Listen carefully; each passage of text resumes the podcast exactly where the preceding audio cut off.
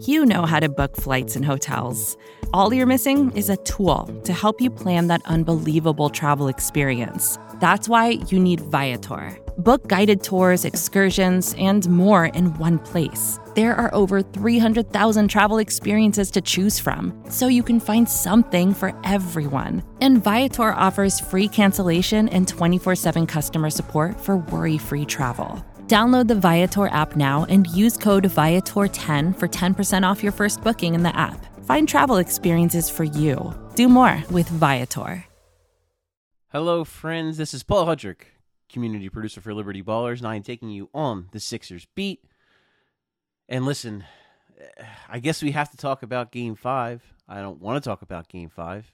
Uh, Tuesday night, the Sixers just get absolutely crushed in Miami, and my first thought is, what the hell is it with Sixers in game fives?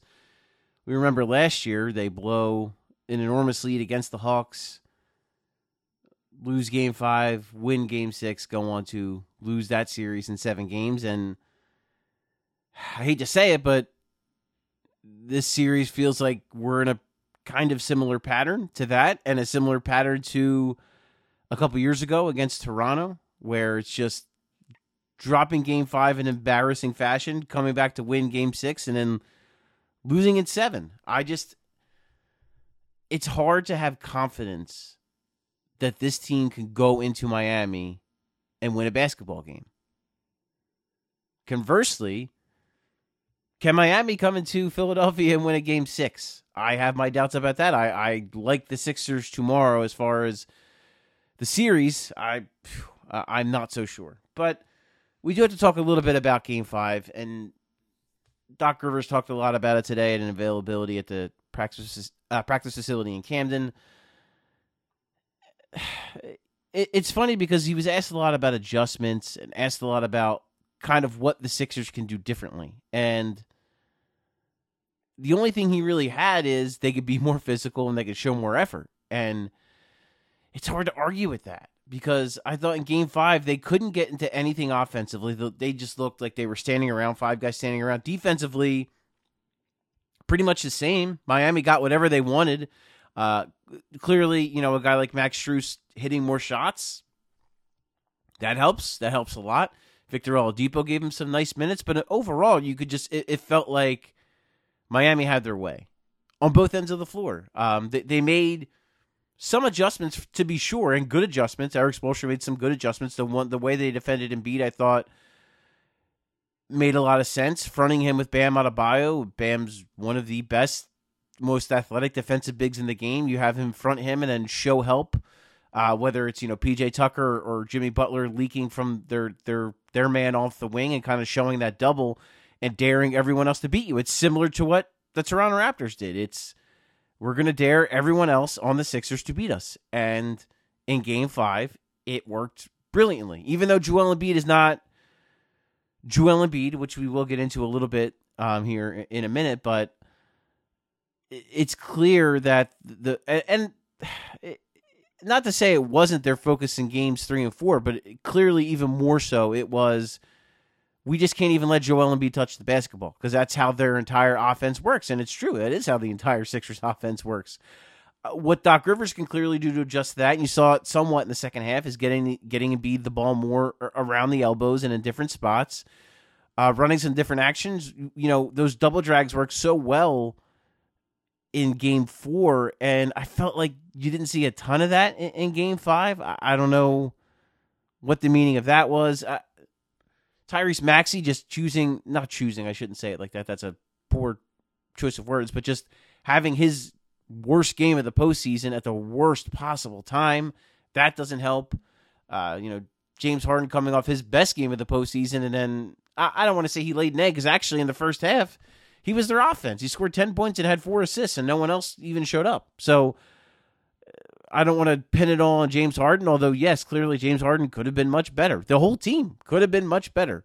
Um, that is for damn sure. And I, I thought Doc's comments were pretty telling. Like you know, he talked about Jimmy Butler and, and what they can do to kind of stop him, and and it was basically you know the answer was not that there was an adjustment to be made, but they just needed to play better on him. Like they're not even doing what the game plan is. And this is the quote from Doc today. He said, "We would love us to run our defense the right way first. That always helps in coaching. You're watching the tape, and it's like, man, if we had executed this, maybe we would have guarded it a bit better."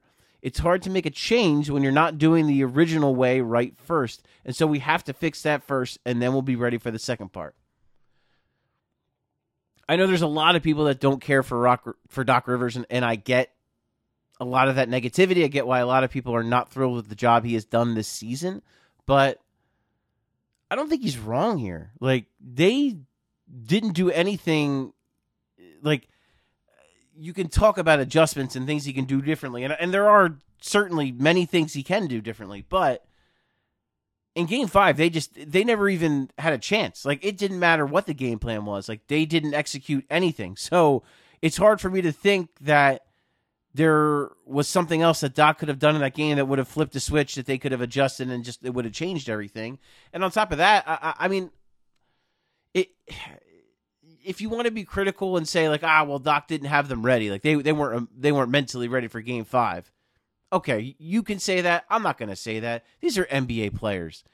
James Harden is 32 years old. He's been around the block. Danny Green has three rings. Tobias Harris has been here a couple times before. These are not, you know, Joel Embiid has been here before. These are not young guys. These are guys that have that that have taken on these challenges, that have been in big games like this, and that knew what they were getting into. They, you know, they have to know the historical significance of Game Fives when the series is tied at two two and they flat out didn't show up. And I don't. To me, that's not on the coach. That's on the players for not doing so. Um, again, if you want to blame Doc, feel free. Um, and and uh, of course, Doc is not absolved of blame entirely. Though everyone played a part in this loss. It, it was a it was a bad bad loss. But we got to move on. We got to move on to Game Six in Philadelphia Thursday night. I expect them to come out with a lot more effort. I expect them to be a lot better than they were in Game Five. I do expect them to run their offense a little bit better, but I do I do accept and I, I, do agree with the idea that you know the the end of game four, James Harden basically bailed them out. They weren't very good execution wise at the end of game four. That was just really elite shot making by James Harden, and that's you can't. It's very clear you can't count on that every night, right? Like you just can't, and you can't count on that from anybody every night. Like Joel Embiid is not healthy. Uh, Tyrese Maxey's been up and down. Tobias Harris uh, also up and down, and not, not, you know the guy you necessarily want with the ball in your hands late in games. James Harden up and down. So you can't. There's no guy where you can just be like, okay, like our, our shot making will get us through. Um, there have been moments, there have been stretches. I, I thought in game four again, I thought, you know, the third, the, the fourth quarter, we talked a lot about that stretch without Joel Embiid on the floor and, and how good they were. And part of that was because James Harden and Tyrese Maxey simply made really tough shots. They they created and made shots um, for the offense when Joel Embiid was off the floor. Uh, you can't rely on that though. Like you you need to run your offense and, and get good easier shots off of player and ball movement and then that should be your last resort. Like that's how you get you know that that's when your offense fails. That's when you get you know that's when you need you know Tyrese Maxey go get me a bucket, James Harden go get me a bucket. Not you know, it, but like Doc said today, like if you're not running things the way they're supposed to be run, then you're just you're you're you're making it way too hard on yourself and you're making it all these individual efforts. And i thought that's what it was too just a lot of guys playing individually and, and the team just not being cohesive really in the least. We touched on Joel Embiid, and I, I just have my concerns that, and it's you know you see the narratives out there and all the dumb stuff, and don't listen to any of it. It's all dumb. The guy has an orbital bone fracture in his face. He's got a torn ligament in his right shooting thumb. Like to people like that will say like, "Oh, Joel Embiid is not, you know, he needs to give them everything." I think he is giving them everything. Like I, I don't know that Joel Embiid could give them much more.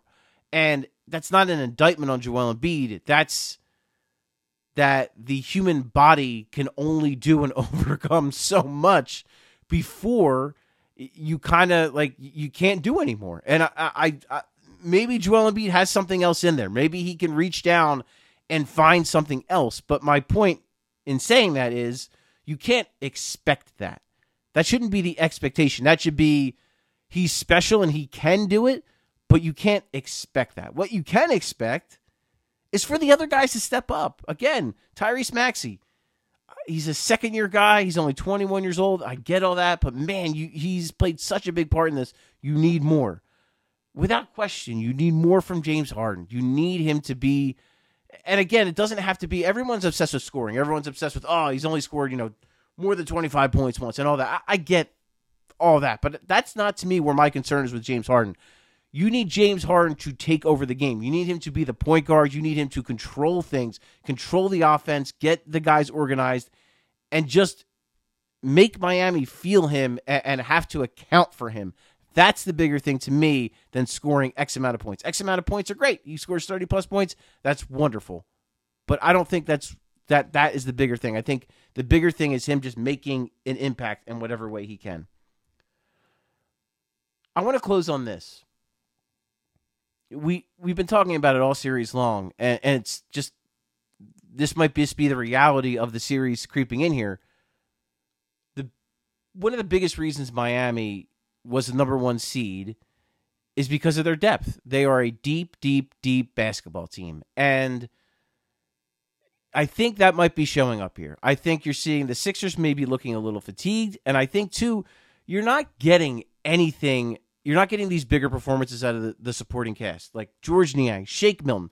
You need somebody. Danny Green. I mean, Danny Green had a couple nice games at Philly, uh, but he, but you just need somebody out of nowhere to come in and have a big game. Like you just need a supporting cast player to step up. You need your stars clearly to step up too, but just no outlier performances through five games. Again, other than, you know, a couple big games from Danny Green, no outlier performances from the bench. And there might not be any because the Sixers bench, quite frankly, might not be good enough and the Heat bench might not be better. And maybe game five is a result of the Sixers are tired the Miami can throw so many guys out on the court, and the Sixers are so reliant on their top four players. Maybe they just don't have enough. I guess we're going to find out starting in game six, Thursday night at the Wells Fargo Center. I will be there, and I will be back reporting more. Hopefully, we're talking about a game seven that, that happens on Sunday. If not, we're going to be talking about one heck of an ugly long off season. So we will find out soon enough. This is Paul Hudrick, community producer for Liberty Ballers, and you uh, are on the Sixers beat, and I will talk to you next time. More to dos, less time, and an infinite number of tools to keep track of. Sometimes doing business has never felt harder, but you don't need a miracle to hit your goals. You can just use HubSpot because their all in one customer platform can make growing your business infinitely easier. Imagine this high quality leads, fast closing deals wildly happy customers, and more benchmark breaking quarters. It's not a miracle, it's HubSpot. Visit HubSpot.com to get started today. Support for this show comes from Fundrise. Buy low, sell high. It's easy to say, hard to do. For example, high interest rates are crushing the real estate market right now. Demand is dropping and prices are falling, even for many of the best assets. It's no wonder the Fundrise Flagship Fund plans to go on a buying spree, expanding its billion dollar real estate portfolio over the next few months. You can add the Fundrise Flagship Fund to your portfolio in just minutes and with as little as $10 by visiting fundrise.com/fox. Carefully consider the investment objectives, risks, charges and expenses of the Fundrise Flagship Fund before investing. This and other information can be found in the fund's prospectus at fundrise.com/flagship. This is a paid advertisement.